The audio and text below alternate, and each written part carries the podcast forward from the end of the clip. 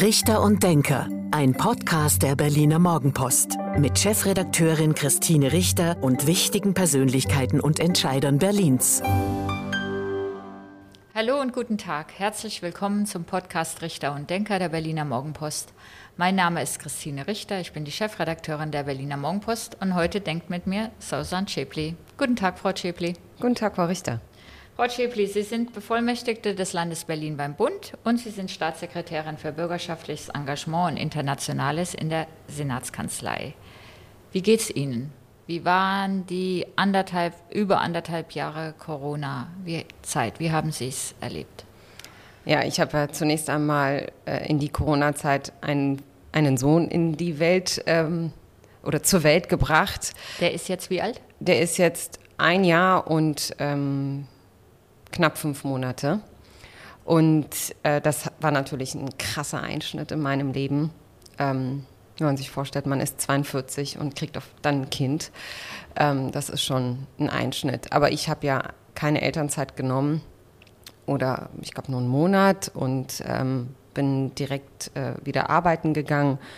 Und die Corona-Zeit hat natürlich auch meine Arbeit verändert. Als Staatssekretärin für bürgerschaftliches Engagement, wo ich ja meist in der Stadt unterwegs war und mit den Vereinen, Initiativen gesprochen habe, mit der Zivilgesellschaft in Kontakt war, ähm, viele Grußworte, Reden, das ist alles weggefallen. Ich bin, mein Job ist ja wenig eigentlich Bürojob auch als Staatssekretärin. Wie haben Sie das denn gemacht? Waren Sie im Homeoffice? Haben Sie dann auch von zu Hause gearbeitet? Genau. Oder sind Sie in die Senatskanzlei gefahren? Ich bin, ich habe sehr viel Homeoffice gemacht. Wir haben ähm, dann eingeführt Gespräche, äh, Telefonschalt.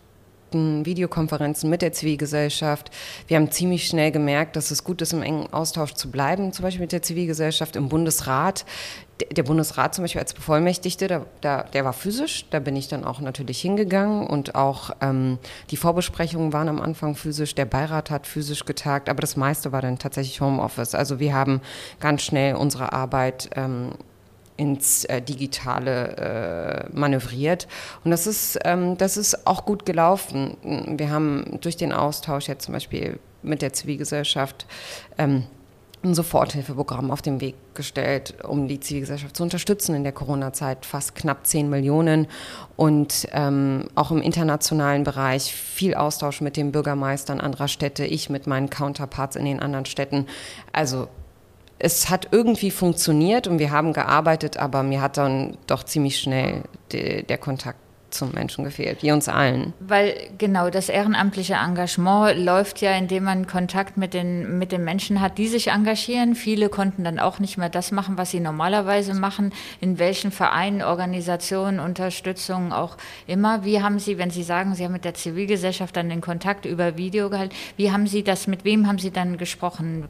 Haben Sie Kontakt zu den Vereinen weiterhin gehabt? Genau, wir haben tatsächlich dann einmal in der Woche oder spätestens alle zehn Tage in der ersten Zeit ähm, äh, Telefonkonferenzen äh, gemacht und immer zur gleichen Zeit, um immer auch so einen Impuls zu haben, wie wir arbeiten müssen. Also was ist das, was die Zivilgesellschaft jetzt gerade bewegt? Wie arbeiten Sie? Also da waren zum Beispiel die Berliner Tafel ihre Arbeit wurde auf den Kopf gestellt. Ähm, dann haben Konnte wir da, nicht mehr stattfinden. Sie konnten doch, doch. Ähm, Sabine Wert, die Chefin, die hat ihre Arbeit weitergemacht, aber es sind auch nicht die Ehrenamtlichen weggefallen, sondern die ganze Logistik wurde schwerer. Die Leute konnten ja nicht zu den Anlaufstellen normal, um das Essen abzuholen.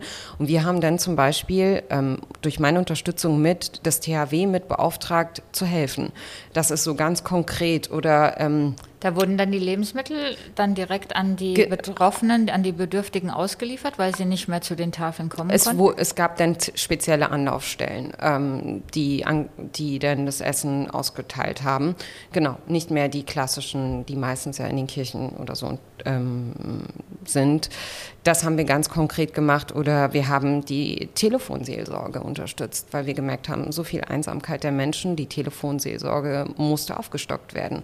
Auch das war in den Telefonaten, die wir wöchentlich hatten, ähm, ein Outcome sozusagen, wo wir schnell reagiert haben. Wir haben gesehen, dass ähm, finanzielle Einbrüche da waren bei vielen Vereinen und Verbänden, was wirklich kaum jemand auf dem Schirm hat. Wir haben natürlich in Berlin und im Bund ja Milliardenprogramme auf gestellt, aber die Zivilgesellschaft, daran haben wirklich am Anfang wenig gedacht und ähm, wir haben gesehen, wir müssen da auch handeln und haben dann dieses äh, zweimal jetzt Soforthilfeprogramm auf den Weg gebracht mit knapp 10 Millionen äh, für die Vereine, Verbände, Zivilgesellschaft. Ähm, um einfach weiterarbeiten zu können. Wie muss ich mir das vorstellen? Rufen dann die, ähm, die Organisationen direkt bei ihm im Roten, bei Ihnen im Roten Rathaus an und bitten um Hilfe? Es war oft so, dass tatsächlich Mails reingekommen sind, also wenig Telefonate, sondern Mails mit der Bitte, Frau Wert hat dann zum Beispiel gesagt, das wir brauchen Chefin der, der. Frau Wert ist die Chefin der Tafel, die dann gesagt hat, wir brauchen bei der Logistik Unterstützung oder sie hat vor kurzem angerufen und gesagt, ich brauche Unterstützung, was Schnelltests angeht, Frau Staatssekretärin, wir können die nicht zur Verfügung stellen. Also haben wir aus dem Soforthilfeprogramm, aus den Mitteln nochmal für die Tafel für die Zivilgesellschaft ähm, Schnelltests zur Verfügung gestellt, frei. Also so ging das wirklich relativ schnell alles. Wir hatten ja auch gar keine Zeit. Du musstest schnell reagieren. Und das haben wir gut gemacht. Und ich finde, mit meinem Team zusammen da auch ähm, immer Ansprechpartner, äh, waren wir immer Ansprechpartner und haben schnell, in den meisten Fällen konnten wir auch schnell Lösungen finden. Sie sind jetzt seit fünf Jahren Staatssekretärin. Wenn Sie so zurückblicken und wir jetzt mal Corona ein bisschen ähm, vernachlässigen, was war Ihnen denn besonders wichtig in Ihrer Zeit, ähm, auch für das Thema Ehrenamt? Was wollten Sie besonders unterstützen? Also als ich angefangen habe als Staatssekretärin, hatte meine Vorgängerin fast null Budget. Sie hatte kein eigenes Referat. Und mein Anliegen war es, dass ich Geld bekomme für die Arbeit. Weil wie willst du Initiativen unterstützen und ein Thema, wovon wir ja alle sagen, in allen Sonntagsreden findet das statt. Wir brauchen die Zivilgesellschaft und das hat was mit Demokratie zu tun. Aber dann kein Geld zu haben, um irgendwie arbeiten zu können, das fand ich irgendwie nicht, ähm, nicht nachvollziehbar. Und ich habe es dann tatsächlich auch mit einem Team geschafft, ein eigenes Referat zu haben wo wir jetzt auch, das wird auch so verstanden, ressortübergreifend, die Senatskanzlei ist arbeitet ressortübergreifend zum Thema Engagement. Wir haben Freiwilligenagenturen in allen Bezirken, wo das sind so Anlaufstelle für Engagierte, damit sie überhaupt jemanden haben, Ansprechpartner in der Nachbarschaft im Bezirk. Ich habe ähm, ich habe viel zum Thema Anerkennung gemacht, der Farbenbekennen Award, den wir ins Leben gerufen haben, der der der das Ziel hat, ehrenamtliches Engagement von Geflüchteten, die meist ja immer nur mit negativen Schlagzeilen ähm, kämpfen müssen, zu zeigen, hey, die sind 2015 zu uns gekommen, die lernen die deutsche Sprache, die integrieren sich, aber nicht nur das, sie engagieren sich dafür, dass wir gut miteinander leben können. Dass dieser Award, ich hoffe, dass er ähm, nachhaltig ist und dass das weitergeht ähm, und dass andere Städte das aufgreifen also wir haben da, da eine Menge, glaube ich, gerissen. Mit dem Award werden aus Menschen ausgezeichnet. Geflüchtete. Geflüchtete ausgezeichnet, die sich in Berlin engagieren. Die sich in Berlin engagieren, die was leisten. Jetzt in diesem Jahr, am 4. September, verleihen wir den Award an Kinder und Jugendliche mit geflüchtetem Hintergrund, die zum Beispiel Klassensprecherinnen sind, Schulsprecherinnen, die Obdachlosen helfen, die Deutschunterricht geben für äh, andere Geflüchtete, die selbst ja kaum erst da sind und krasse Geschichten haben. Und das ins Scheinwerferlicht zu rücken, zu zeigen, diese Kinder und Jugendlichen ähm, dem die Möglichkeit geben, äh, zu zeigen, was sie alles leisten in der kurzen Zeit. Das und das ist dann auch mit finanziellen Unterstützung verbunden? Ja, also die, die, bekommen einen Preis, ein Preisgeld. Also die Jurypreisträgerin, der Jurypreisträger bekommt ein Preisgeld von 5000 Euro, was gutes Geld was? ist, ja. Und ähm, wir haben auch einen Publikumspreis, was wir unterteilen, ähm, wo wir äh, die 5000 Euro nochmal unterteilen. Ähm, ja, das wird, glaube ich, ganz schön und das ist Geld und das sollen sie denn dafür einsetzen für das Engagement. Also äh, das soll dann auch wieder was bringen. Nicht für eine Urlaubsreise, sondern für das, wo Sie sich engagieren. Ja. Haben Sie den Eindruck, ähm, dass das nachhaltig wirkt in die Gesellschaft, dass es genug Aufmerksamkeit gibt? Wir berichten immer darüber. Ja. Ähm, die Berliner Morgenpost, ich weiß auch die anderen Medien, sie hatten auch eine Plakataktion ganz am Anfang zu dem Thema mal ähm, initiiert in Berlin. Haben Sie den Eindruck, dass es nachhaltig oder verpufft ist? einmalig. Ich, ich habe das Gefühl, dass ähm, inzwischen die Medien viel sensibler sind. Sie berichten, der Tagesspiegel berichtet, viele Medien berichten. Ich habe auch ich sehe immer mehr, dass erkannt wird, dass Ehrenamt nicht nur Gedöns ist, so nice to have, ist schön, dass wir es haben und so und schön, dass es diese ganzen Engagierten gibt. Aber wir tun nichts dafür, damit zum Beispiel bürokratische Hemmnisse abgebaut werden, damit die Infrastruktur da ist.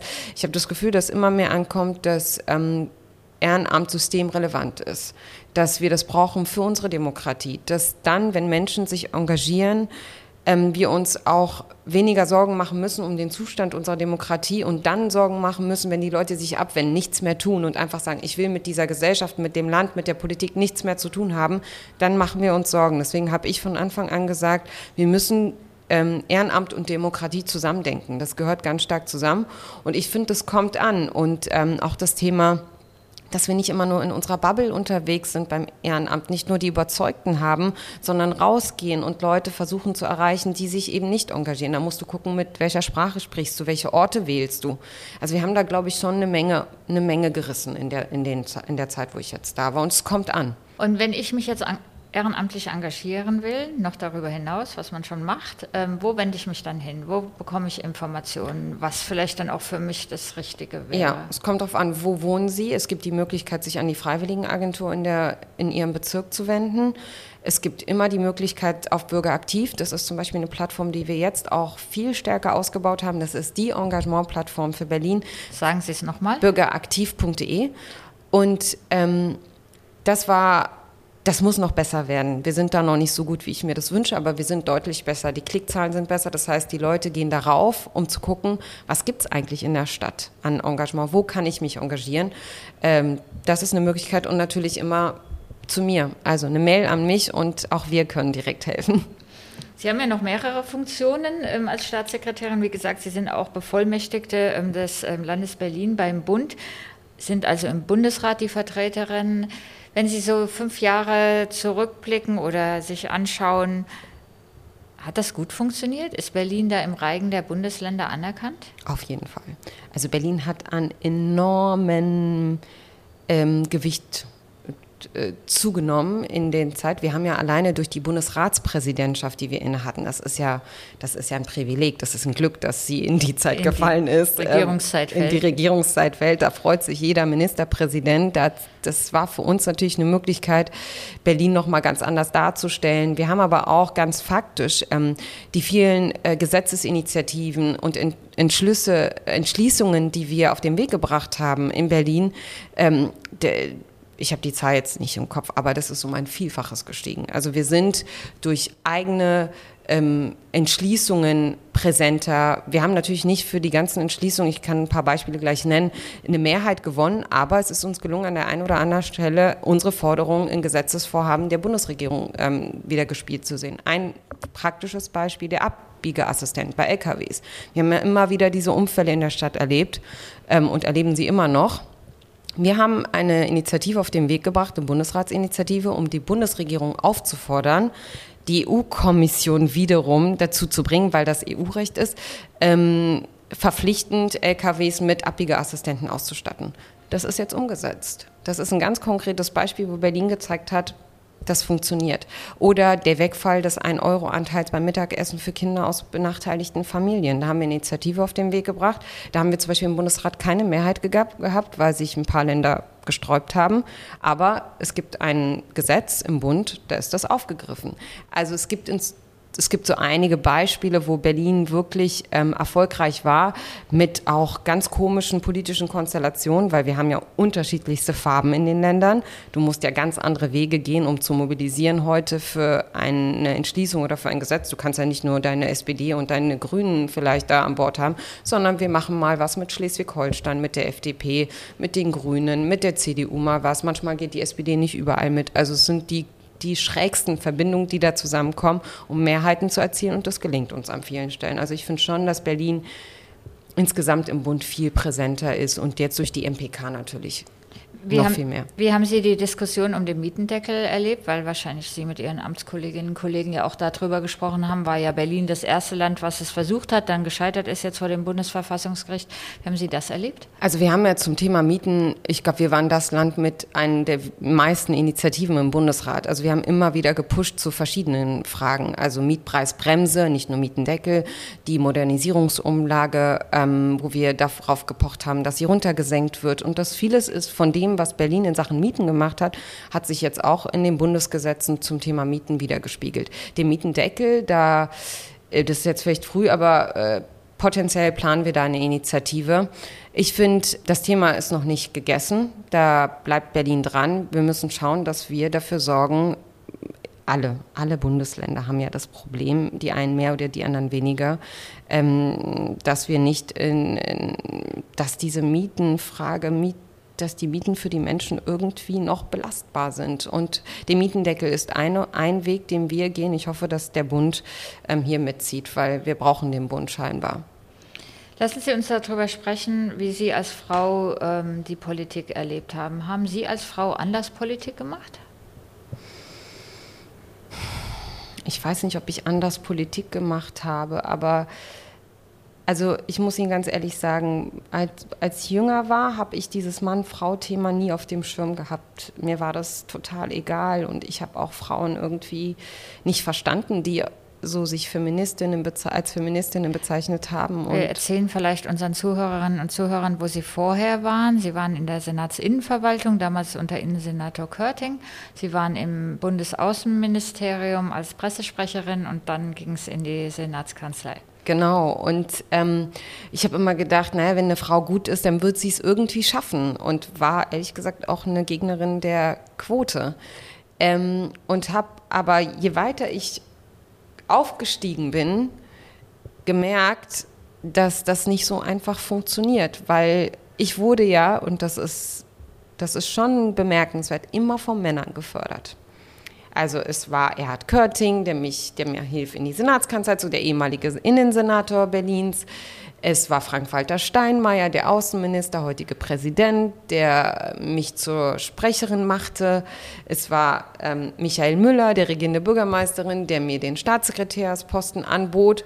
Und das kommt ja nicht von irgendwoher. Das bedeutet, dass die, die da oben mitspielen, meist Männer sind, weil sie das Privileg haben, dann auch andere mitzuziehen. Wir Frauen sind zu wenig da oben ähm, um andere mitzuziehen. Und die Frauen, die es geschafft haben, die denken inzwischen auch schon in Männerstrukturen ganz oft, weil sie entweder den Alleinstellungsmerkmal haben wollen, so ich will nicht so viele neben mir, oder sie denken, oh Gott, wenn die Frau schwanger wird, was soll ich denn machen? Und die, denn es gibt Studien, die das belegen, dass Männer, äh, dass Frauen in Führungspositionen ähnlich denken. Also kurzum, ähm, die Politik je weiter ich in der Politik gekommen bin, desto mehr habe ich gemerkt, dass mein Frausein eine, eine zentralere Rolle spielt, dass es schon einen Unterschied macht, ob du Frau oder Mann bist, ähm, wie du Politik machst und vor allem, wie du gesehen wirst.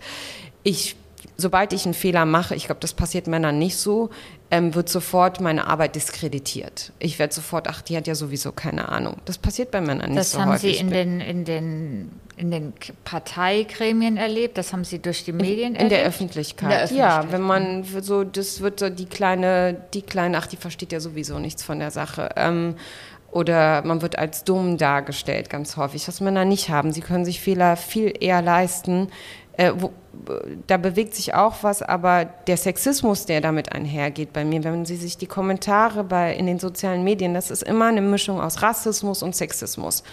Ähm, und da merkst du schon, es ist ein Unterschied, ob du Frau bist und Politik machst oder ob du Mann bist. Der natürlich auch, ein Mann muss auch mit viel Gegenwind rechnen, anders als eine Frau. Wir kommen gleich auf die sozialen Medien und Ihre Erfahrungen zu sprechen. Eine Frage noch zurück. Ich erlebe das so, dass oft das Thema Familie dann die Frauen am Weiterkommen an der Karriere hindert. Also auch mein Anliegen, Frauen in Führungspositionen zu bringen, ähm, bei uns wäre das dann Ressortleiterin oder stellvertretende Chefredakteurin, ähm, oft dann nicht gelingt, weil die Frauen sich früher für Familie und ähm, oder für Kinder entscheiden und letztlich dann doch für Familie, weil sie in den meisten Fällen ähm, die Männer heutzutage zwar Elternzeit machen, mal drei Monate, auch inzwischen ein halbes Jahr, was ich ganz toll finde, aber letztlich der Mann zurück in den Job kommt und die Frau bei den Kindern bleibt, beziehungsweise die Betreuung dann am frühen Nachmittag, am Abend übernimmt, wenn so ein journalistischer Beruf noch leider noch lange nicht zu Ende ist. Also dass es durch, das, ähm, durch die Familie die Frauen blockiert sind in der wie auch immer gearteten Karriere. Wie, wie sehen Sie das? Ja, genau Genau, und deswegen muss man ja auch strukturell ran. Deswegen braucht es ähm, eine bessere Betreuung für die Kinder. Ich könnte mir ja auch nicht leisten, sozusagen wieder voll in den Job zurückzukehren nach so kurzer Zeit, äh, nachdem ich den Kleinen bekommen habe, wenn ich nicht Hilfe gehabt hätte. Ähm, und da ist Politik gefragt. Wir haben da auf Bundesebene ähm, mit der damaligen Bundesfamilienministerin Franziska Giffey auch einiges gerissen, was die, äh, was die Stärkung von Familien angeht und was die Betreuung von ähm, zum Beispiel die gebührenfreie äh, Möglichkeit, einen Kita-Platz zu haben. Aber wir brauchen natürlich mehr Kita-Plätze. Ich habe ja selbst gemerkt, ich habe einen Kita-Platz gesucht, egal wer du bist, du hast erstmal musst du suchen mhm. und das ist, funktioniert nicht so leicht. Das heißt, auch da müssen wir besser werden. Es ist ein strukturelles Problem, dass die Frau nicht sagen kann, okay, ich gehe auch voll wieder in den Job zurück, mein Mann geht voll wieder in den Job zurück. Das kannst du nur, wenn du eine gute Betreuung hast. In den sozialen Medien sind, waren Sie sehr aktiv, ähm, auch bei Twitter und ja, sehr vielen Anfeindungen ausgesetzt. Am Anfang hat Ihnen das wahrscheinlich nicht so viel ausgemacht und irgendwann nahm es überhand. Richtig, ja. Es ist. Ähm, es, es, wurde, es, war, es wurde dann so, dass ich, egal was ich gesagt habe, äh, immer Hass in den Kommentaren sich wiederfand. Also so, ich habe immer mehr das Gefühl gehabt, ich bin so die Hassfigur für viele, vor allem in der rechten Szene. Und, ähm, und das hat dann massiv überhand genommen, auch mit Morddrohungen und Angriffen, physischen Angriffen auf der Straße. Also es blieb nicht nur im Netz, sondern es fand dann in der Realität äh, sozusagen statt. Ja, das hat überhand genommen und seit ich den Kleinen habe, muss ich ganz ehrlich sagen, ist das, ähm, geht einem das auch näher. Also ich bin früher dachte ich, pff, ja gut, dann äh, ist Hass und Hetze und äh, das, das, diese Leute bringen mich schon nicht zum Schweigen. Aber wenn man ein Kind hat und die Verantwortung dann hat, nicht nur für sich, sondern auch für ein Kind, dann denkt man so ein bisschen anders über Morddrohung und Hass nach. Warum verabschieden Sie sich nicht aus den sozialen Medien? Weil ich die sozialen Medien für mich ein Instrument sind, um politische Diskussionen anzustoßen, um Impulse reinzugeben, um mitzugestalten. Das ist ja nicht nur nicht so, wie viele sagen, die sozialen Medien sind doch eigentlich nur eine Bubble und ihr seid unter euch und das Leben draußen ist ein anderes. Nee, weil ich sehe ja, das, was in den sozialen Medien stattfindet, findet auch draußen statt und die Leute kriegen ganz genau mit, was ich mache. Ich bin ja nicht umsonst das Feindbild für die Rechten, weil ich mich da äußere, wie ich mich äußere, für ein friedliches Miteinander, eine offene Gesellschaft, wo Leute wie ich einen Platz haben. Und das geht den Leuten natürlich auf den Nerv mehr noch, sie wollen mich am liebsten vernichten. Und deswegen sich zurückzuziehen und zu sagen, wir überlassen diesen Leuten einfach die sozialen Medien und, ähm, und, und tun so, als wenn es das alles nicht gäbe, das ist irgendwie für mich jetzt keine Option ähm, ja, man muss das in Kauf nehmen irgendwie, diesen ganzen Hass. Und nicht nur in Kauf nehmen, das ist ja das eine, Politik muss auch handeln und das haben wir. Es gibt ja dieses die Novelle des Netzwerkdurchsetzungsgesetzes, wo wir die Betreiber der sozialen Medien viel stärker in die Pflicht nehmen. Das Gesetz zur Hasskrim Bekämpfung von Hasskriminalität, was verabschiedet ähm, werden soll, ähm, als Reaktion auf den Mord von Walter Lübcke. Und da passiert ja was auf Bundesebene, damit es nicht einfach so ein rechtsfreier Raum in den sozialen Medien bleiben kann. Wenn Sie was twittern oder posten, ähm, ähm, sprechen Sie mit jemandem vorher? Also lassen Sie jemanden drauf gucken oder machen das ganz alleine? Ich mache das ganz allein und ähm, es ist viel Impuls, es ist viel Intuition, es ist viel Ich. So, jetzt kommen wir noch zum Thema SPD. Sie wollten ähm, Kandidatin im Wahlkreis Charlottenburg-Wilmersdorf werden, sind da gescheitert. Ähm, Michael Müller, der regierende Bürgermeister, ist der Wahlkreiskandidat ähm, geworden. Wie geht es bei Ihnen weiter?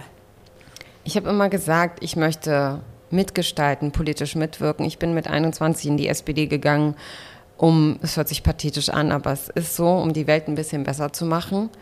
Und ähm, gesellschaftspolitische Veränderung mitzugestalten. Und das möchte ich weitermachen. Und ähm, wo es ist und wie, das werden wir sehen. Also ich möchte auf jeden Fall an meinem Ziel festhalten, ähm, die Welt nicht den, nicht den Antidemokraten überlassen. Machen Sie jetzt Wahlkampf? Machen Sie ähm, im Wahlkreis Charlottenburg-Wilmersdorf für Michael Müller Wahlkampf?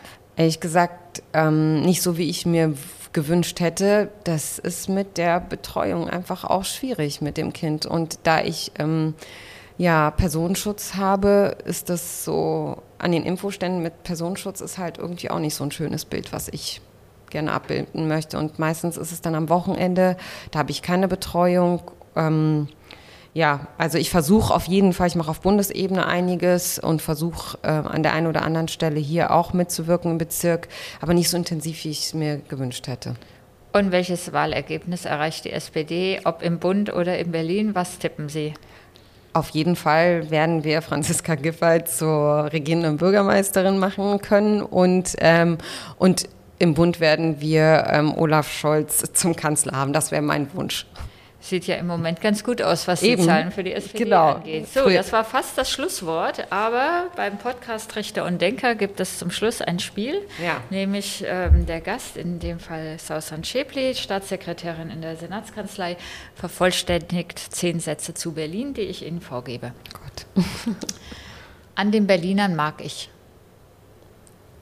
Dass sie geradeaus sind. ehrenamtliches Engagement ist wichtig, weil weil es Demokratie stabilisiert.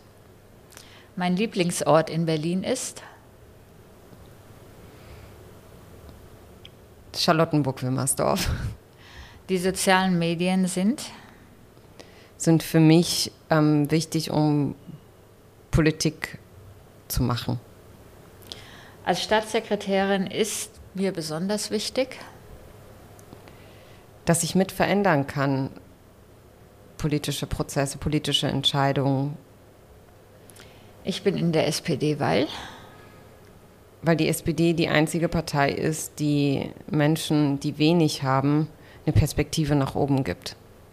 an Michael Müller schätze ich, Dass er unglaublich gut vorbereitet ist, ähm, was Gespräche, Termine angeht und einen klaren Blick für Berlin hat. Meine Freizeit verbringe ich am liebsten. Mit meinem Sohn.